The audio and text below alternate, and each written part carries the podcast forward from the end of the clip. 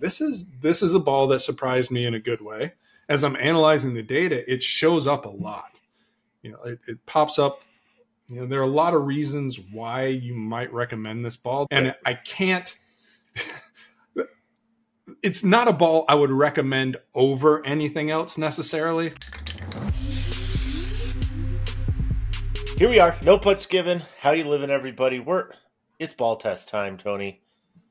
All things ball test on this ap- episode. We have one topic for this entire episode, and it's Ball the ball test. test.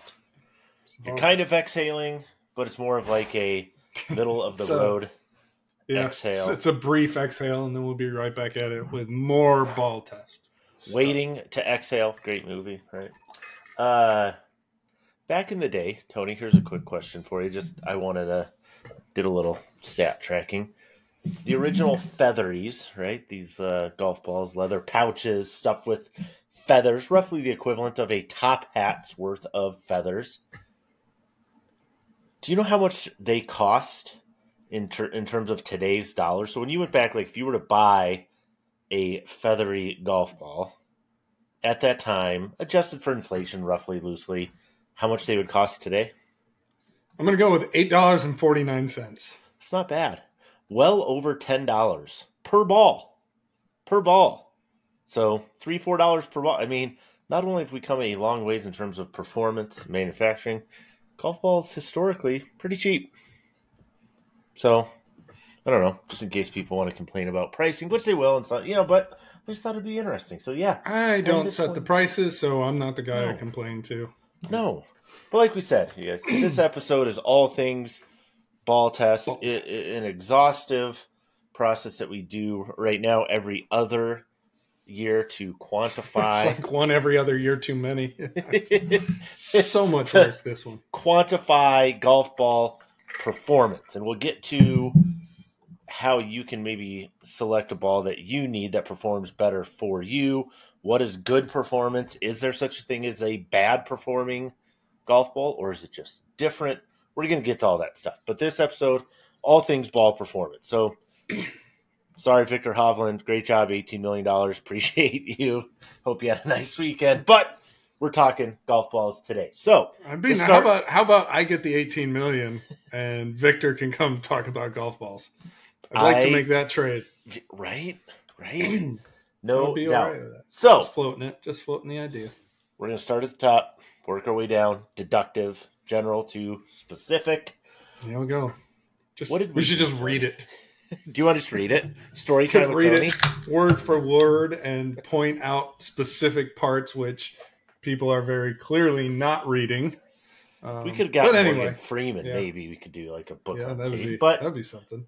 What did we test? Where did we test? How many shots? Let's talk about the methodology. So just set that up briefly. What did we actually do?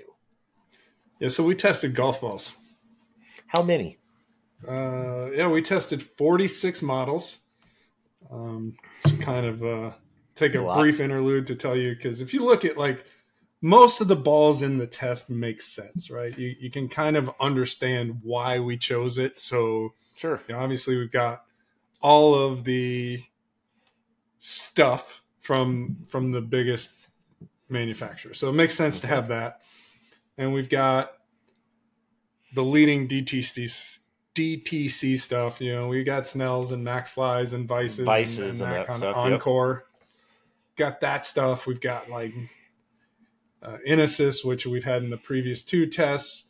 Mm-hmm. Mizuno, smaller OEM, been in our previous test. Wilson, smaller OEM, being in our previous test. So Clear Panner Seed, we have Seed for the first time. Those two balls were voted on by our readers. We have all those, and then we have Not Your Ball. Nacho ball. So, fun Not fact: the reason How did uh, how happen? not your ball got into this test and why if you look in how we tested it's one of the we note that it was one of a few balls that we did not purchase at retail and see what had happened was See what had happened. we had this big plan for 50 golf balls Yep. and then we added the calibration ball to each of our groups Yep. and and in doing that yada yada yada i miscounted And so at the end of the day, like literally two days before we're leaving for Arizona, I came to realize that we had allocated room to to test 50 balls or five groups of 10, in, including control ball, and I only had 49 balls. And the not your ball guys had reached out about being in the test. We knew they wanted to be in, and I looked around my office, and I had three dozen not your balls. So I was like, "There you go, they're in." You're in. So that, There's that's how not your ball came to be in the test. Uh, So how many pure shots? Where did, we were anyway. we were out in Phoenix, two different locations. It was hot, Yeah, appreciably warm. Where were we? We were at what Scottsdale National. We Scottsdale. National Golf Club, cool clubs out in Fountain Hills at uh, Sun Ridge Golf Mm-hmm. Course. So yeah, two locations, two robots, Yep. two MyGolfSpy test teams, if you will. So you, you know, Yep. you and uh, Rob at Scottsdale, Connor and Philip locked away at uh, in Fountain Hills, and then uh, video team and myself moving back and forth to for them to keep content, capture content, me to make sure everything was on track, running Mhm. smooth to the extent possible. And yeah, that was uh, that was kind of the deal. Yeah, so we had robots. This is all robot testing, engineers, etc. So again, we wanted to isolate golf ball performance, just see literally what happens to the golf ball. How does a golf ball perform uh, at certain conditions? And we're gonna kind of go into those based on high swing speed, low swing speed, middle, kind of middle of the road swing speeds, what those were, what we tested, and just kind of a brief recap of some of the results. But before we get too specific, what are just some of our big findings? Like kind of the major takeaways, if you Our, our key With- findings. Oh, key- well, sure. sure. Uh, major findings. Key findings. Yeah, I mean this this Big one maybe isn't new. We've we've worded it different ways, but I I keep coming back to this idea that high compression golf balls can work for nearly everyone, and that's kind of runs in like we we get the question all the time. It's the one that that probably just makes me want to bang my head into my desk more than anything else, and that's Sure. you know what's the I swing pick a number right 83 I miles swing- an hour. I swing 83 miles an hour. What's the right compression for my swing? And I'm like, no, there isn't one. When we talk about finding the right golf ball, the key things are spin and then flight, which I know golfers more commonly hear it as launch angle, but Right. with the golf ball, the flights, yeah, it's you really got to talk in terms of full trajectory. And it's, I will say, kind of quick tip if you you want to, I wouldn't say fun, but if you're curious, kind of either try and plot this out roughly, or you can try and visualize it in your head. But you kind of have these balls that I would say launch high, fly high, and and come down shallow, and then you have these others that are relatively low launch, climb mm-hmm. really high, and then kind of you know not straight down but steeper descent angles. So it's it's kind of under understanding like all of the the bits and pieces of trajectory. But anyway, yeah. So So, high to high compression- compression. So high compression. detour. Um, yeah, Basically, I mean,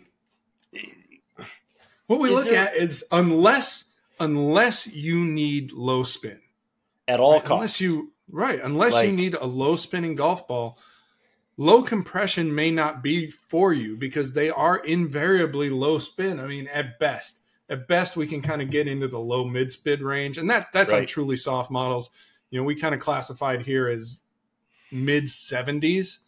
The Mhm. the the soft golf balls that we thought performed really well, and and again using soft more broadly, stuff like Right. the Bridgestone Tour BXS, sure. the um the Maxfly Tour S, which is just one of those ones where it seemed like every list of top performers or any every top We're 10 going to get to at that one. That one showed was, up uh, a lot, and that's mhm. another one where compression is low 80s. So it's it's soft by if your comparison is Tour to a Pro standards. V1X, Chrome Yeah. Soft X, it's soft by that standard, but it, it's not a super soft, and that's really if you need any kind of spin in your game, that's about as soft as I would recommend going.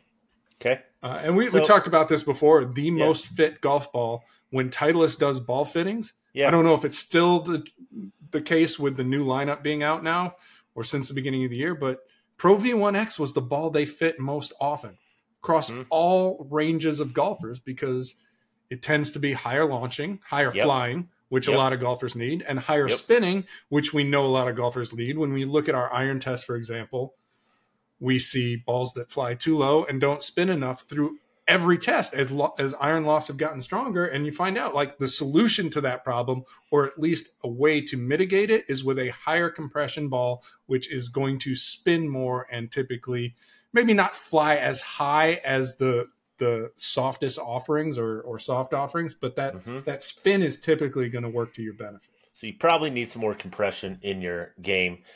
Some balls, year over year over year, are tweaks on a formula, right? Pro V1 has stayed pretty similar, minus the fact when they flip flop Pro V1 and Pro V1X and confused the living daylights out of everybody. Uh, still confuses the living daylights out of so many people. But more often than not, some of those balls we see, okay, incremental changes over time. Not always the case. Like Mizuno, for example. Yeah, this year's I- version RB Tour X and RB Tour, like whoop, vast. Like you shouldn't even almost associate them with the previous generation. Like they almost should have called them something, you know, I- entirely different. Like uh, like you know, thick muscle design or something. Like- some some yeah should have let facebook translate this if we go back to the prior generation rb tour and we'll touch on this with the idea of there's no such thing as a bad golf ball but they were really niche like they were Right. low flying high spinning golf balls and i mean it's when you're talking percentage of the market it's not a ball that's going to fit a lot of people right. and what we saw is flight come up appreciably, spin come down, um, and certainly with the RB the RB Tour X in particular, that was that was interesting to me because I I played it a little bit. It, it was sort of I was kind of using it as my uh, my provisional for a while. And I was like, wow, you know, I really like the flight of this ball. It's Like high, it, it spins, but not too much. Only so Tony has a regular ball and a provisional That's a- ball. It's a great opportunity to test out new products. Like, Uh, provisional for a lost ball. Well, that one was the Yeah, Titleist. This yeah, one's uh, Mizuno. All right. yeah, we're gonna try something new. Last one didn't work. I mean, why not switch it up? hey, it's a good time. Um, yeah, and so I, I I was really kind of intrigued by what I saw on the course, and then to get it out on the robot and see kind of that same thing where it's you know I would say it's among the highest flying. As you start to, to look at things Mhm. from a, a more statistically inclined angle, among the highest flying, I would say you know throw in TP5 and Sure. Z Star Diamond in there on, on the driver. Um, and yeah, it just it, it, it's a ball that it's just really intriguing, and I think one that could easily get overlooked, but has some some flight and spin properties that could work for a lot of guys. Yeah, like I said, showed up a lot more often in, in some of our recommendations than, than I thought. Conversely, It- right, conversely, conversely. then the lack of evolution. You talk about Titleist; they're not going to do too much. I talked about dropping a little spin from the driver and the X, but that Right. ball is kind of where they want it to be, and so it's it's improve it, but don't change it kind of a situation. yeah. And and the one for me that was I don't want to say a, a disappointing ball because it's eighteen dollars a dozen, and at that price you almost get to be disappointed or you would expect to be. But the the new Kirkland, I just didn't see anything in there that suggests it's it's evolved much at all. Like the spin, it's still really high spinning. I would still describe it as a niche ball. It's not.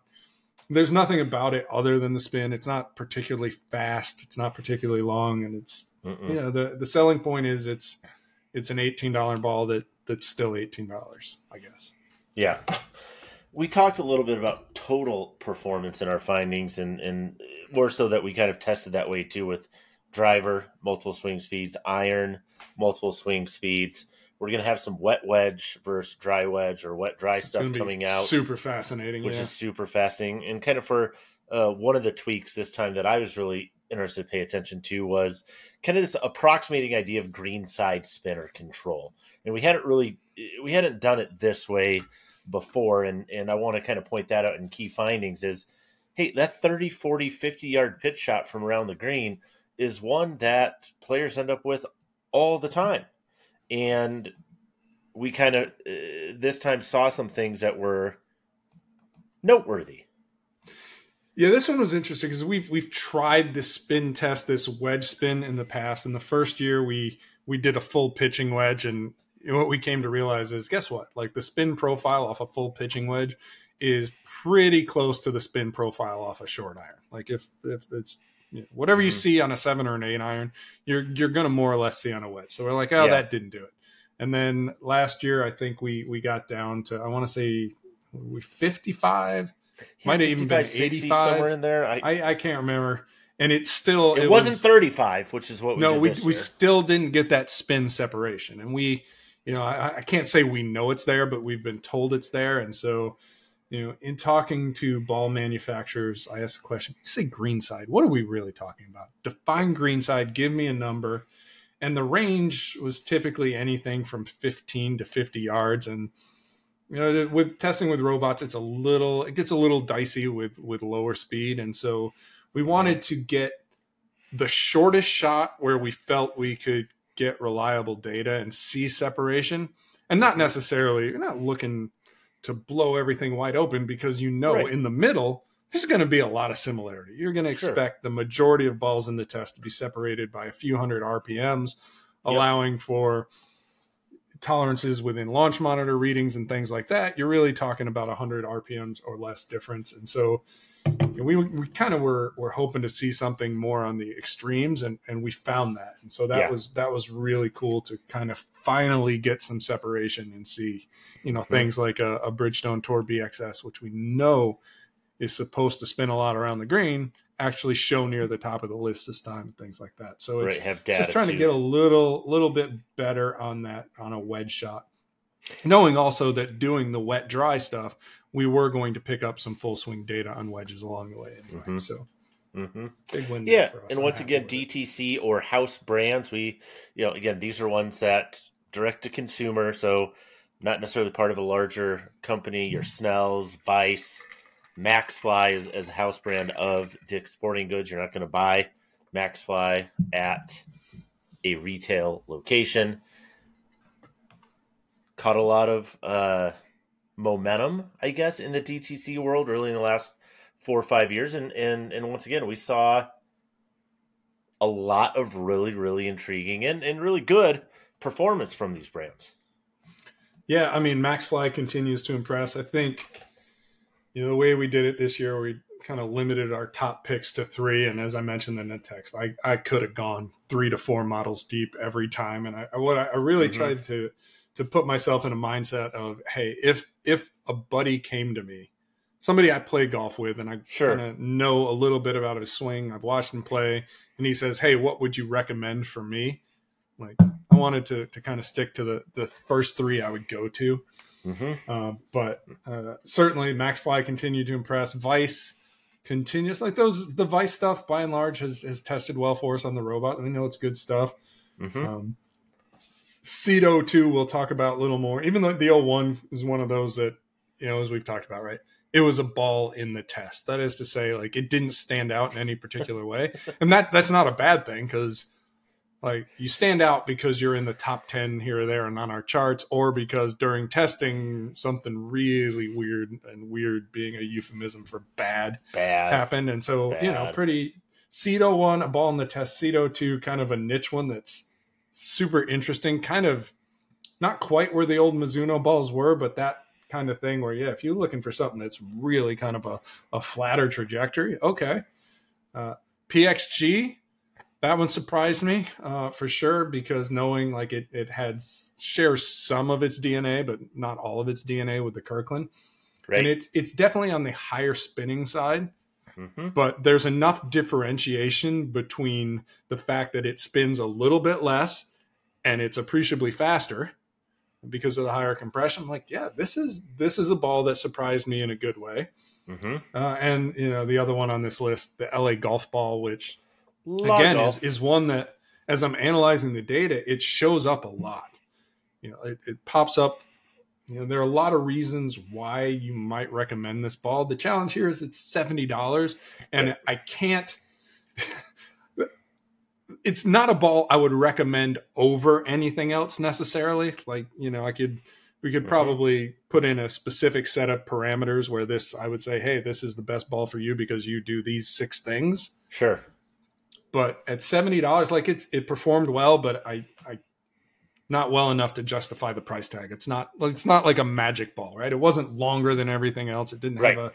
amazing spin slope where it, you know, basically was super low spin. does something that no other ball can spun. claim that it does Yeah. or whatever. You're like, oh my gosh, Yeah. if, No, if you need this, Guess what? It's a golf ball, and that's you know right? for what it is. So Now, as much as people want, you know, and, and we do, we rank and we recommend balls. You're fond of saying to a degree, there's no such thing as a bad ball. What do you mean by that? yeah, let's taking the ball lab stuff we do off the table where we Yeah, go, yeah, these these are pretty bad balls because the manufacturing consistency isn't as good as someone else, for example, or the market average or whatever it happens to be. But in terms of performance, I like to say there's no bad balls. It's just simply that some balls fit way more people than others. And so, you know, we talked about the previous generation Mizuno, going back to our original ball test, the, the Volviks we tested were kind of in that same type of category where they have non atypical launch and spin, like something like, hey, it, Right. it flies super low but spins a lot. And and ultimately, even even the Kirkland, right, which I would describe as an excessively spinny golf ball, there is somebody out there who needs that profile. Mhm. And so that that's the idea of there not being a bad ball from a performance spec- perspective. You just have balls that fit way more people than others. And yeah, maybe Right. some of these balls only fit like five people. But Right. you know, for those, if you're one of those five guys, you're not going to do better. Yeah. So, and, and first time I thought about that, I'm like, well, I mean, I get it, but yeah, I mean, you really have to think about it. Like, is a size 18 shoe a bad shoe? No, it's not a bad fit. shoe. It's just only going to fit, you know, 0.02% of the population. That's why they carry a lot of nine, tens, and elevens, or whatever the case is. And so when we look at recommendations for golf balls, we're saying, hey, because you're probably a 9, 10, or 11 shoe size, you're, you know, in general, most often, if these are the characteristics you need out of a golf ball, here's what we're going to recommend. Oh, and by the way, most golfers will need or be best suited by these type of performance characteristics. But that doesn't mean there's somebody that doesn't need a size 18 shoe or you know or or a size, you know, 1 or or whatever the case is. It's just by and large it's not going to be it's probably not you because it just probably isn't. But you know, so be Yeah, it. I mean- However, They all fit peop- on a. I mean, it all plots out on a fitting bell curve, and most of this stuff is in that fat part because, um, you know, golf companies want to sell golf balls, and so by and large, you does that you try and design a ball that's going to fit a lot of golfers because there's not a lot of money in a ball that doesn't. Right. You're right. And so that I mean that that's a fair point too. If you know, you have a company says, Hey, this ball we think is gonna fit one percent of the population, you might say, Hey, that's that's kind of a miss if you're trying to make a golf ball that fits a much larger percentage of the population. Something went wrong there. Your ball isn't necessarily bad, it just isn't going to sell very well. if that was your goal to sell a lot of golf balls, this one you It's, know yeah, it, it's probably bad for you, but for golfers, there's somebody you're, you can help there. Right, right. We already talked about kind of trajectory and launch angle, but really to think about this idea of speed and trajectory together. You have the need, Tony, the need for speed. Yeah, this is this is one where the boss really wanted to simplify the H two, and I, I can't even remember what it was, but you know, the need for speed is catchy. Uh, it's familiar. Uh, Yeah, it is. I don't even remember. Like mine was really long, but but the point in all of it was in, in kind of diving through the data was that for the most part, again, allowing for some niche opportunities or Mhm. necessities, if you will, Yeah, you can find a ball that provides the flight that you need, the spin properties you need without sacrificing ball speed. there And you so go. as I was kind of working through it and making my my top picks throughout the, the throughout the text, one of the things that was kind of the tiebreaker for me is all right, which is you know is one of these appreciably faster than the other, and I. You know, there may be some exceptions, but I tried to avoid recommending a ball that produced below average ball speed in any scenario. If I Mhm. could find a, a a ball that you know was matched the other launch parameters or was was you know in in a reasonable ballpark thereof. How's that? Mhm. Yeah, I mean, I think I think that's it. That was the part that jumped out to me is yes, there's going to be anomalies and people, you know, three standard deviations plus away from the mean. But in general, you don't need to sacrifice speed, which is directly tied to compression for the other performance characteristics that you need. So there's no reason for the vast majority of people to say, "Hey, I need a slower golf ball. I need a lower compression golf ball because I need it to do this, this, and this as well. Not the case. You're going to find a ball that does this, this, and this just as well, if not better, and doesn't make you pay a speed penalty for it. To me, that I think that's a big aha. And there there are always going to be exceptions, right? We've talked about the yeah.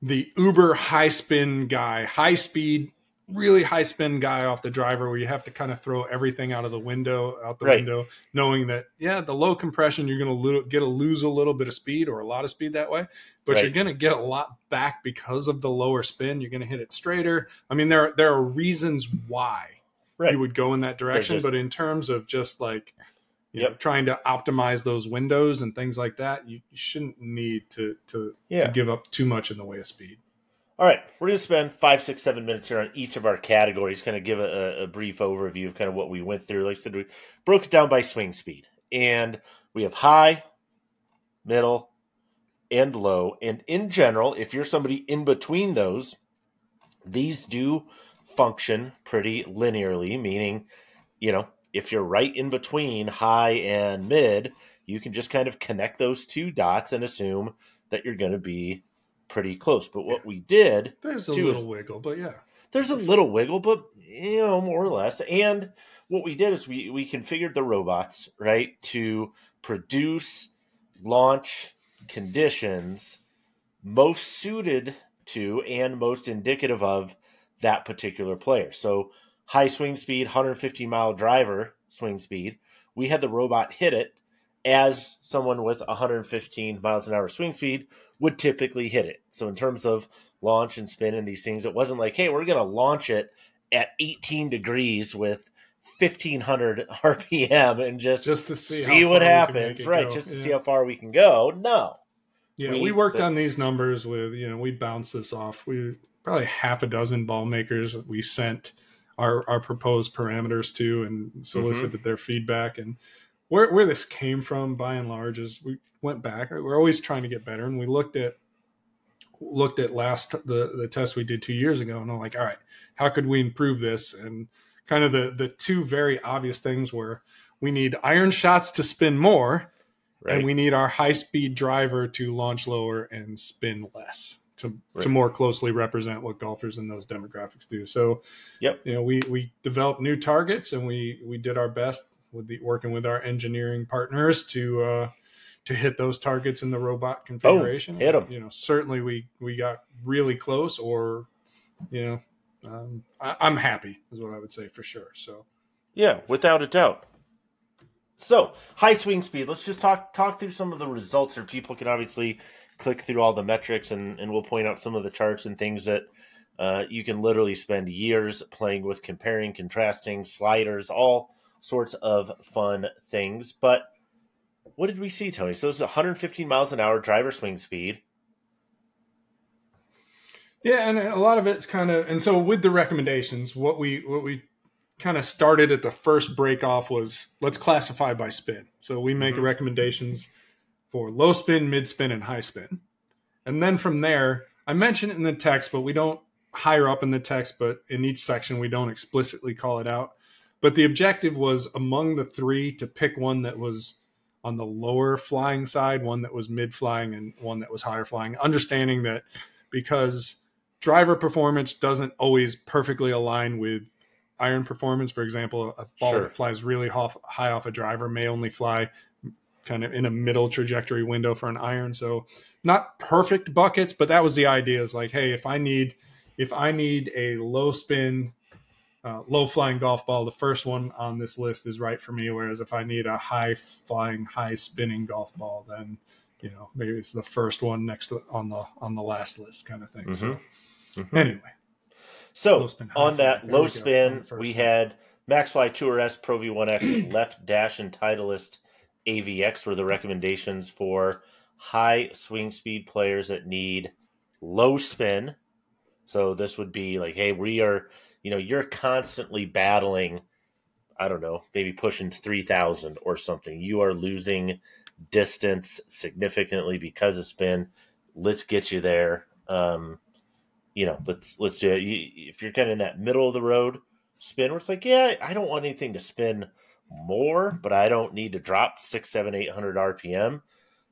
Here we go, Mizuno RB Tour X pops up. In like I said, that, that ball just like it's just one of those ones that popped a lot. And at least I would expect the the Pro V1 and the Pro V1X to show up a lot. I know where left dash is going to show up. I know Chrome Soft X. Like we know what that ball is. Mm-hmm. And uh, yeah, but yeah, the, yeah to kind of see like a Mizuno and uh, also on this list the Srixon Z Star Diamond, kind of unknowns. We hadn't never tested a diamond, I don't believe, and only the previous no. generation of of Mizuno, and so to kind of see these stand out as as fast as high flying, uh, you know, Srixon higher spinning, but again, that's mm-hmm. that's why it's on the high spin list. But well, right, right. It's it's one of those. It's I don't I don't want to say it's a one for one with Chrome Soft X, but it's it's no. reminiscent of CSX in that it is a higher spinning golf ball that mm-hmm. doesn't suffer distance off the driver for it. Yeah, uh, you know, think- keep in mind you know, kind of a, a fitting consideration. I was actually texting one of the guys at Callaway about this earlier. Like, I love Chrome Soft X on the off the driver on days when I'm moving it right to left. If I'm oh. moving it a little left to right, if I'm hitting a fade that day, the spin will get me. So uh-huh. it's it's one of those kind of conscious things to to kind of think about. Like, oh yeah, if if I'm if I'm not kind of floating it a little bit, it's great. But if I'm doing anything that puts a little bit of spin on it, it crosses the threshold for me. So that's, I mean, that's kind of a fitting consideration as well. But yeah, yeah. anyway, there's a list yeah. Yeah, the other thing that just two things really quickly jumped out to me is um, of the nine recommended balls, four are Titleist. I thought that was interesting. And my guess, I have zero data to back this up, so you can tell me I'm I'm 100% wrong. But my hunch would be is if we took a hundred people at this swing speed, more than half of them would probably need low or mid spin. Yeah, more so. often than not, your higher swing speed players aren't looking to necessarily add spin unless it's like I said for a very very specific reason. So again, just pointing this out that if that were to be true, you see again you know you have four Titleist balls there, three of which are played a lot by a lot of golfers and a lot of really really good golfers who tend to have higher swing speed. So just interesting to see that data kind of uh, kind of line up. But yeah, and, it, and again, we talked about like there's a there's a breaking point where you, I just feel like you can't go too soft unless you really have a sure a spin problem, and even yep these are so the Maxfli Tour S and the the AVX both 80-ish compression. Mm-hmm. So that's that's really as soft as I, I think you can go here. And again, it's you really need to to have the low spin and and the lower flight in in some cases where you know mm-hmm. left dash I wouldn't again market as a whole right for Titleist sure. will tell you it's a high flying golf ball. You line it up with everything we tested, and it's yep. more towards the middle. But right. yeah, I mean that's but within that's their the lineup, one that yeah. it's you know, if you if you come to me and say, I just want to hit it far off the driver, where do I go? Yeah, it's left dash, it's Chrome Soft X, it's maybe Pro V1X. It's you know, you're going to need compression. Yeah, exactly, and that's backed up by our longest golf balls that in order of one, two, three, four, five, and again, we're talking you know a total difference of you know a handful of yards, so four, five, six steps total. It goes Pro V1X left dash, then Pro V1X, Mizuno RB Tour X, which, like you said, a welcome surprise. Vice Pro Plus, Srixon Z Star Diamond. So that's kind of one of the first higher spinning balls that we saw with a lot of really good distance, but followed right up by Callaway Chrome Soft X. So by no means are we saying that these higher spinning balls within that category are like going to be, you know, significantly shorter. They're not. No, no like absolutely said, they're not. They're kind of those those spinnier balls that that hold up. And so yeah, I was mm-hmm. uh the Z Star Diamond as I'm crunching the data. That's one too. I'm like, all right, this one, this one impresses me. Yeah, and we saw it again on just moving to the iron part really quickly on the high swing speed situation as well. Again, this is goes back to that total performance part. It isn't just like, oh my gosh, how fast is this golf ball off an eight iron? How far does it go? Right? It's about matching up the launch that you need, the trajectory that you need, the spin profile that you need. But it isn't again that a higher spinning ball isn't long because Z Star Diamond was the third longest ball we tested off the irons, and it was only what 0.3 miles an hour uh, behind a much higher compression ball, left dash. Yeah, and that's that's where kind of you, you need to. That's that's why you don't just you know buy the ball that goes the farthest off the driver. Left dash, I love that ball. There are a lot of we know a lot of our readers who have tried it, love it. But for some guys, that one's not going to spin enough off an iron, and so maybe right maybe you'll be a better suit suited for a Chrome Soft X, which spins more off an iron, or this Z Star Diamond, right? So, mm-hmm. yeah, some just it's about trying to pair everything, all kind of every shot you're going to hit, and find a, the one that I describe it as a process of elimination, right? That that's yeah. kind of the one that's last not to work in right. some respects, but yeah, right. Right. And again, yeah, I mean, I like looking at the total distance. I like looking at the iron stuff. I really like the, you know, the observational part where we kind of point out um, what's higher trajectory, what's lower total trajectory. Obviously, you know, like one of the lower flying ones, Bridgestone Tour BX, was also the second longest in that particular category. So, yeah, when we talk about know, like you know our top picks, and I say, hey, you know, if I had three more slots, like right. the BX would have been on a lot of lists. That's one mm-hmm. like, it mm-hmm. was just, yeah. I mean, there's, I, I, I can't say anything negative about it. It was just really, it's not not quite the one that would have been first to mind. Like I said, if a buddy asked me, but I mean, yeah, solid performance. Yeah, and you're not going to see the same separation, like I said, off the irons as you get down from irons, short irons into wedges.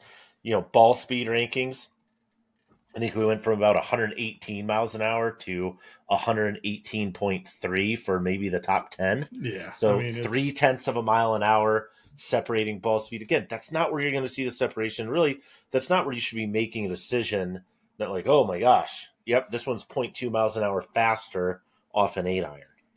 Yeah. And this, again, for me, is that idea of elimination of like, I don't.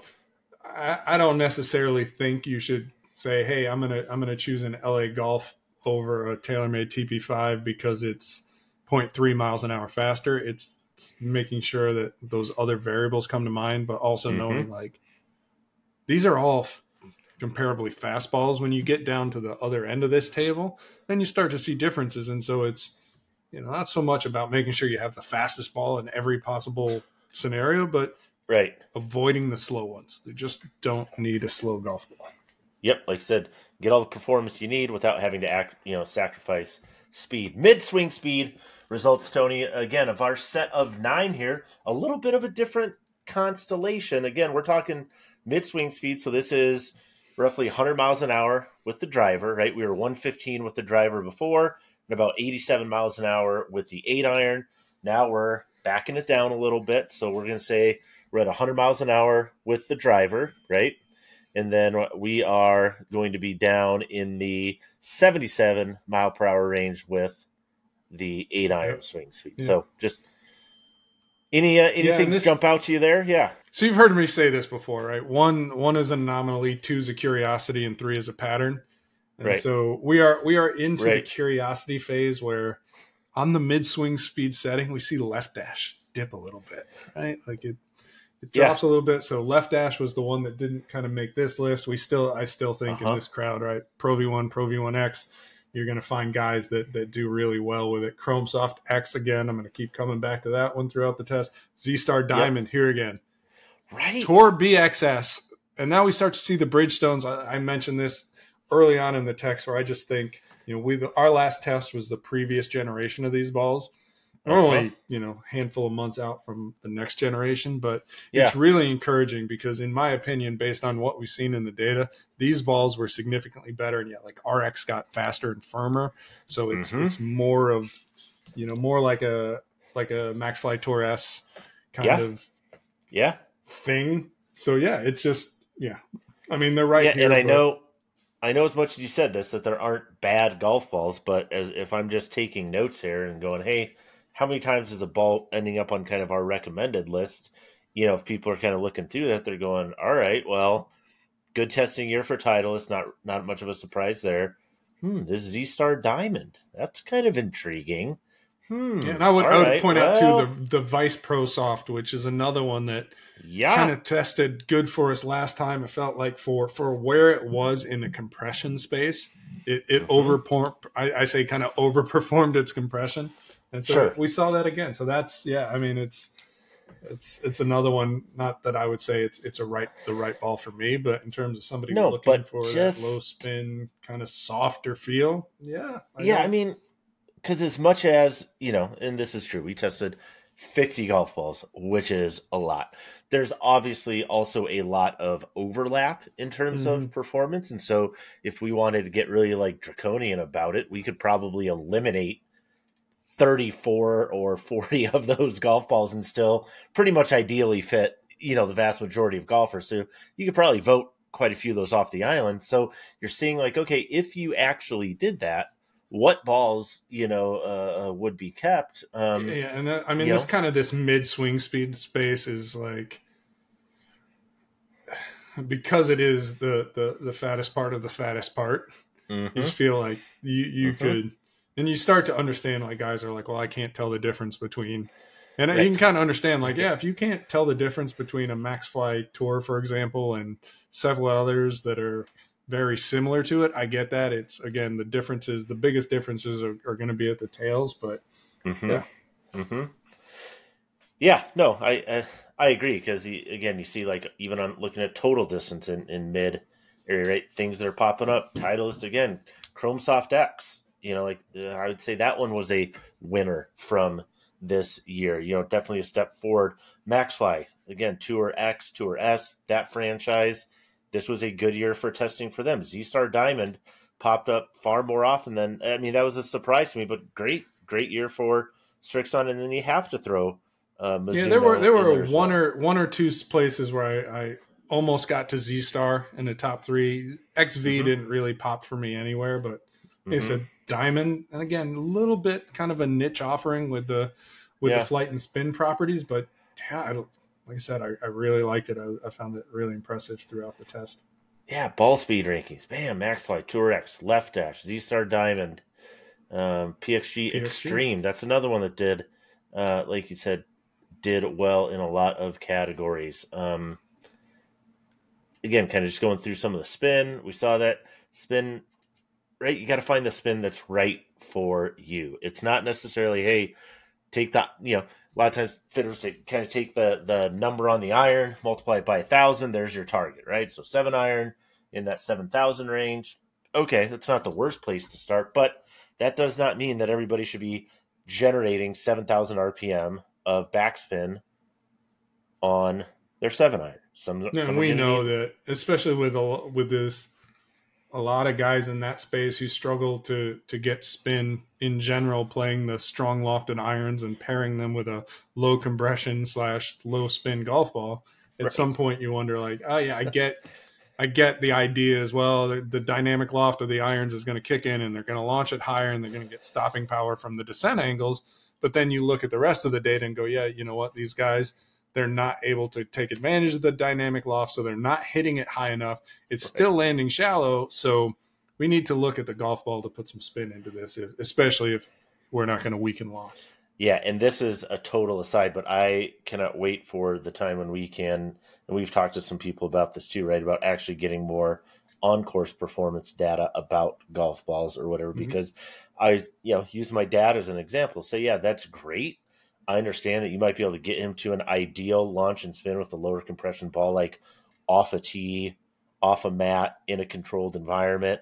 But this guy ain't hitting uh, 14 fairways around, not hitting, you know, not so so often it's coming off a very lie out of the rough, something where right. I need even something that's going to take more spin, right? It's going to fly lower, it's going to spin less still. yeah. Just, yeah. So I need to err on the side of maybe even more launch and spin than what might look ideal in a fitting. Anyway, total aside. there. But let's go to some of the lower swing speed stuff here, Tony. This is so again, uh, we went from 100, or I'm sorry, 115 to 100. Now we're down to 85 miles an hour swing speed on a driver, which is a lot of people out there. A tremendous number of people out there, and we're you know what, maybe 65. Let me scroll down here. 65, 67 swing speed. So we went from 87, 77, 67, so roughly down uh, 10 a time. What's jumping out Yeah, to you this here? one- on, yeah. Yeah, this one I, I tried to integrate a little again, allowing for my the rules I established earlier. Like I wasn't going to recommend something that was really slow, but I was kind of thinking of like, all right, what would somebody in this group typically want, and that that typically means soft to a degree. And when again, when you're looking for high spin, you can't get there. And Right. so I went, you know, higher spinning balls. Obviously, we've talked about Z Star, Diamond several times. Pro V1X always going to be on that list. PXG Extreme because it does spin hmm and it's fast. Um, and then we kind of, you know, uh, started getting some stuff in here. The the Maxfli Tour X higher compression for sure, maybe the highest of this lot, but performed really well for this swing speed. Kind of good good max of speed, flight, and spin properties. Callaway Chrome Soft. You know, if we start to go a little softer here, LA Golf. We've talked about this one, just kind of surprising. Hard to justify the price, but again, from a performance perspective, it works. And then at that that low spin property, that's where we can go a little bit softer. So, like I said, Maxfli Tour S actually kind of a soft-ish, but the other two RXS and Pro Soft, Yeah. uh, soft by everything other than Duo and, and Super Soft standards in this test. So, yeah. you know, I think if you if you are willing, either need the low spin or are willing to tolerate it, yeah. I mean, and again, Maxfli Tour S kind of a little bit more spin there um, Mhm. maybe those others, but still on the lower side. Yeah, and some repeat performers on there again. Diamond, Maxfli, Titleist, like you said, PXG popping up there if you need the higher spin. Chrome Soft once again, and like you said, if we'd extended this to maybe four or so, you would have seen Bridgestone on there pr- probably quite a bit more Yeah, frequently. the, than, I think the did. XS would have gone on there. Believe it or not, I think I would have gotten to left dash pretty quickly next in line too. We know, like even Mhm. slow swing speed because of because of those low spin or rather the higher flying properties. Yeah. Mhm. Again, this Mhm. group it's it's more of a distance play for sure, but it's Sure. it's not it's not super low spin. We talk about it being low spin, but it's not like Chrome Soft low spin, right? It's No. still kind of a moderate, kind of a mid flying moderate spin fast offering. So it can work here as well, but yeah, I Yeah, it's not egregiously low spin. no. Yeah. But again, I think when you you factor feel, you know, maybe the you get to uh, the Tour BXS would be pretty close to next on the list. The OnCore Elixir is Mhm. another one which you know was almost on the list numerous times. hmm Vero Mhm. X2 less so, I would say. It was kind of an Yeah, oddball not- of a ball. not as much and that and then uh, just briefly here on the 35 yard wedge like i said the wedge portion of the test designed to replicate a green shot shot of roughly 35 yards okay cool um didn't necessarily expect to see wild variations you know our, our calibration balls 5500 so 5489 i think specifically we saw some closer to 6000 Yeah, it's on the high end so another 500 rpm which okay yeah, and I mean, look, I, I don't think you know necessarily needs to be said, but prefaced, of course, with under the conditions tested, which we under the conditions tested make note of in the uh, in this article. The TP5 did not. I wouldn't.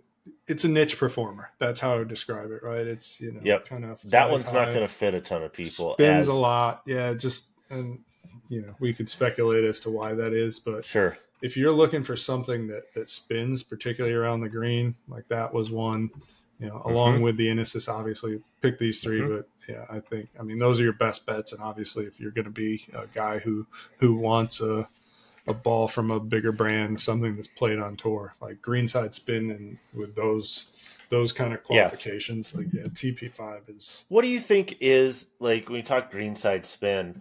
What is enough spin so that you're not sacrificing performance. Where, like I said, our calibration ball is Pro V1, and that one is roughly 5,500. Can I go down to 5,300, 52, 5,000? I mean, like, I think where a lot I? of guys do. It's just it's a matter of right how how much in how you play the game. How much do you want to be able to sort of carry it to the target versus how much do you want to roll rely on roll and, and controlling that? And Right. you know, it, a lot of times you're probably talking about a foot or two. Uh, some of these is probably a couple, two, three yards.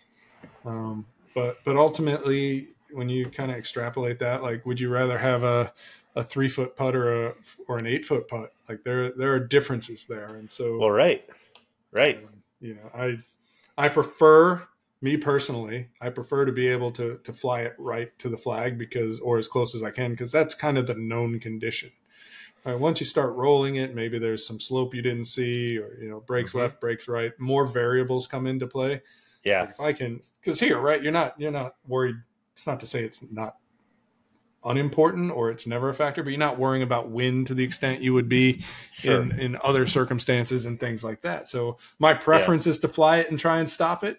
But you know, if you're a if you're I don't care, I'm going to roll it. I'm going to get it on the green. I'm going to carry it one foot onto the green and let it roll as much as possible. Then you know it's a different answer for what's right for you. Yeah, well, this kind of this is going to kind of go right into some of our FAQ stuff, and I mean the amount of data on on this one particular article is it's a little mind blowing in in the sense that you can get lost in, I mean these Tableau charts and things that you have loaded in there, the graphics and the information. Um, I mean, I've been looking at this for for weeks in an ancillary fashion, and I couldn't take it all in in in one day. I'm continuing to kind of come back and then I get, have a question. I'm like, ooh, what about this? Like that's when I was looking. I'm like, hey, I like to kind of okay, how much greenside spin do I actually need? If I filtered out, you know, anything below five thousand, would my ball still be in there? You know, those kind of things. So it's an awful lot of information. People are going to ask this question, and they should. How do I take all this and actually use it? Like, how do I take this information and I want to figure out what is the best ball for me. I'm going to go buy that ball. I need to figure out, okay, this is here. I'm going to do it. I'm going to actually get a golf ball, one golf ball, and I'm going to I'm going to make that commitment. All right, Tony, great. Where the hell do I start? Like, I mean, I I'm think- overwhelmed. What do I do? I, I say pick a baseline. Uh, Pick one of these balls in the test as your baseline because, uh, as we've said, right, like everything is under the conditions tested. So even if you even if you swing exactly if you swing exactly 100 miles an hour, it doesn't mean you're going to replicate the results because the way you deliver the club is going to produce higher launch or lower launch, higher flight, lower flight, more spin, less spin, and ultimately that's going to change the total distance equation. But hmm a lot of this is relative. So, you know, if it doesn't matter who you are, right? If you go out with a Pro V1, I'm willing to bet the Super Soft is going to, for an, as an example, spin less. So, establish a baseline ball. Okay, And we know- So step one. Here we go. Get baseline Establish a info. baseline ball, and it can be, you know, if you want to start with a Chrome Soft, that's fine. Doesn't matter. Anything Right. on this list, in theory, can work for your baseline. Go out and see what that does, and ask, kind of observe, really kind of take note. Hey, how is this flying off the driver? Do I need it to fly higher, lower? Is this good where I am? Do I need it to spin more, or less? Is this, or am I good where I am? Kind of those, those being your key variables. And again, Mhm. I don't want you to give up distance, not too much, but kind of Right. start there and say, hey, all right, I started with a Chrome Soft and I need a ball that spins a little bit more or a lot more. And so, hey, we've got tables for your swing speed. Or, and again, it's going to be pretty consistent because really you're plus or minus the, the launch monitors and manufacturing tolerances and a good bit of this. But Yep. if you know if you know what the ball you're playing does or have a good idea of, of what you need to be want it to do differently say hey all right i want to start by looking at all the golf balls that fly lower than a chrome soft all right, Right. now which of those maybe has the spin that i want and which of those Yep. which of the ones that are left is going to give me is not going to cost me a measurable amount of ball speed so that's that's Mhm. kind of the approach that i would take based off this data and then you know greenside spin may be a factor to think about we'll have some other stuff that's going to be i think very eye-opening on the wet dry stuff coming up so Yep. you know The other thing I would say is, you know, because I was talking about this, what we do, all this kind of information with the buddy, And I mean, that's what we were talking about was okay, how would you figure out what what ball I should play? And, and I said, well, there's part of it that's unavoidable is you got to be willing to spend some time. It doesn't have to be, you know, hours upon hours upon hours, but you need to be willing to spend some time and you need to be willing to get some data and some information because their question was a really good one, which was basically, hey, how do I know if I'm hitting my driver too high? It's a great question because if you don't know, you don't know what you don't know. So you may be sitting here going, yeah, I think I hit my driver plenty high. And I'm sitting here looking at you going, I've seen you know, a million people hit drivers or whatever, seeing a thousand fittings, and I can tell you right now you're not hitting it high enough. Okay, well, how much higher should I hit it? A degree, two, three? Well, depends, right? So, getting some of that baseline information, and, and I would shout out Ping on this. They have a great series of charts and information that are out there around both driver, you know, optim- optimizing driver, and also like seven iron, depending on how much stopping power, which is really descent angle more or less, that you want to see on a uh, on a particular shot. Those are all over the internet. We can maybe even post them on here. They're quick references. Yeah, super easy to get to, but you got to start as much as like you're saying, start with the baseline, start with the ball, and then you got to figure out where do I need to go from here? Is it really too high? Okay, well, yes, I'm playing this particular ball and what I've been able to figure out is I'm hitting it too high with too much spin. Great. Now you can use all our information and say, okay, what's what has a lower overall trajectory and less spin, but it may be as much ball speed as this ball? Okay, here are the next two balls that I should try. And then we can have that conversation about actually testing once you get it down to let's say two, three, four balls that you think are all in a window for you that are all going to be good and you're just trying to determine which is the best of the good bunch now we can kind of you know get to that. But you got to do some got to do some legwork first. Absolutely. Last question for me tony for you on this one is can we use dispersion? Or how do i figure out if a certain ball is maybe more accurate than another golf ball. Yeah, so we've, we've had something... a few questions about why we didn't include dispersion, and this will be part. We've got at least two more post planned that are kind of broad related to the test, and we'll look at dispersion in one of them. But it is it is a little bit of a double edged sword.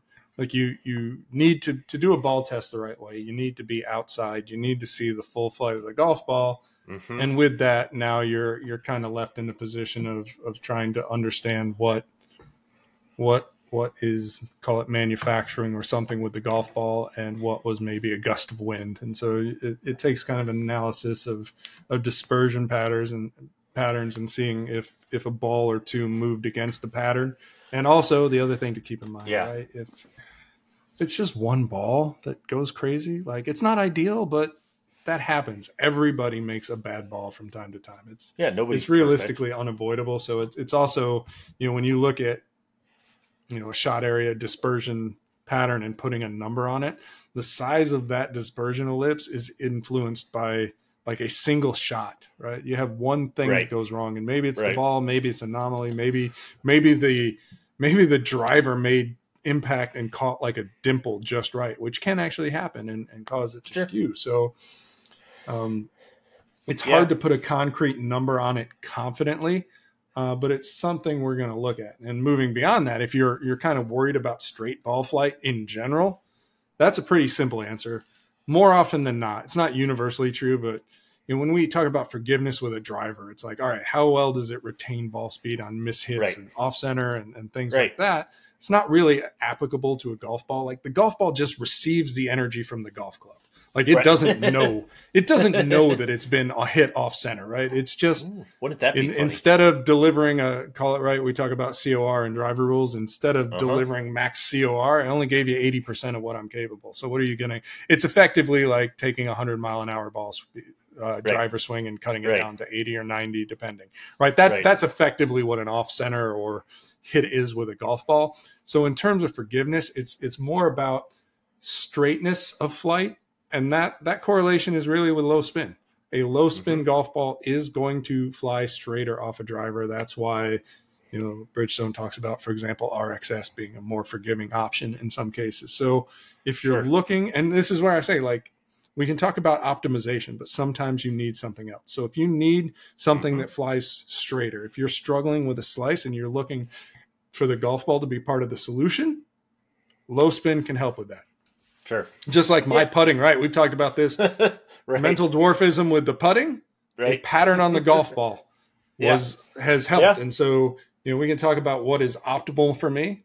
Titleist says it's left dash based on every other aspect of my game other than putting. I agree, but if I'm losing strokes on the green and I can solve that with a pattern on a golf ball, that can make sense, right? So sometimes you have mm-hmm. to overlook what's optimal hmm and and find something that addresses the most desperate need in your game. Yeah. And little teaser down the road. Hopefully, at some point, this is something we've toyed around with a little bit in my mind. Because again, I'm trying to keep it as simple for myself as possible. To me, accuracy, if you will, dispersion is invariably a function of how consistently that golf ball is manufactured. So, is it going to do the same thing over and over and over and over and over? Yeah, it, it certainly mind- helps with straight ball flight if the cores are centered and the layers. are it makes concentric. sense to me that the the you know more likely that I, I'm getting the exact same ball on the next one as, as I did on this one, then again I'm eliminating certain variables. So when we pair up some of these things with performance reporting like this and manufacturing consistency reporting like we have in Ball Lab, to me, you know, it almost answers both of those uh, questions, at least for me. And then again, you test it out, you go from there. So that is a lot of us yapping at you. We know it. There's more we could get to. We could do this for another five hours, six hours, seven hours, and maybe we will, but not on this episode. We're going to come back with, like we said, we got more tests. We got wet versus dry stuff to do. We got Pro V1X or Pro V1, sorry, we got yellow versus the uh, standard white. There's going to be a million questions that come up out of this that we'll uh, do our best to answer. Um, some of the dumb questions, like the ones about descent angle, we may not answer those. Sorry, whoever told you there's no such thing as dumb questions, they lied to you. There are dumb questions, but we will uh, be more than happy to answer the ones that bring, especially when they're not really questions. They're just like, Yeah, thinly. I don't know insults much about this, therefore mark. you're invalid. yeah, you know, whatever. It's all good. But that is a lot. So, MyGolfSpy, ball, lab, ball, test, all things golf balls. We'll link them in there. Golf Spy T, Golf Spy C. Find us on the interwebs. Let us know what we can do to help you. Until next week, no putts given. We out.